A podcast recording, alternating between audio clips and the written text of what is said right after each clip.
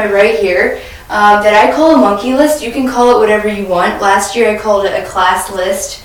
Um, I know a co-teacher calls it an I'm done list, I think. What this list is for is um, for your faster students who get done with their work really quickly. So uh, probably most teachers realize and understand that classrooms have often faster students and then slower students and how to keep the faster ones occupied is sometimes a challenge while you're uh, working with the ones that need more help.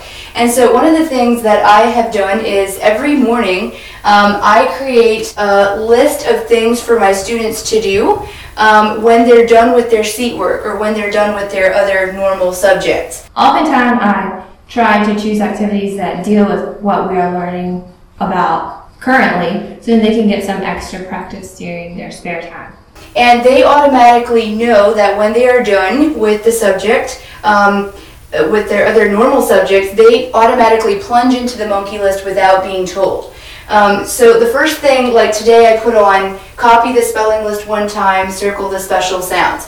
Um, I put stuff on there that's really easy for them to do, and if it is complicated in any way, I will announce it in the morning so they understand what they're doing first thing already. Some students choose to do these activities and do them quite well. Others um, choose not to. If they happen to get done with um, the first items on the list, I have what I call the banana at the bottom, like the good part, um, where they get to do something especially fun.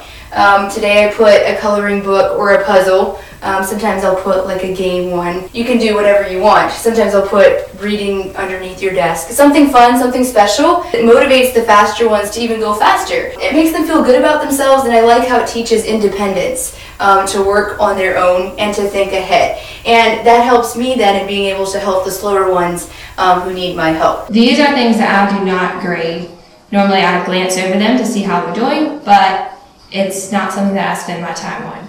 So I found this really helpful and I would recommend it um, to any teacher to use. For more free resources that support teaching and learning, visit the docforlearning.org.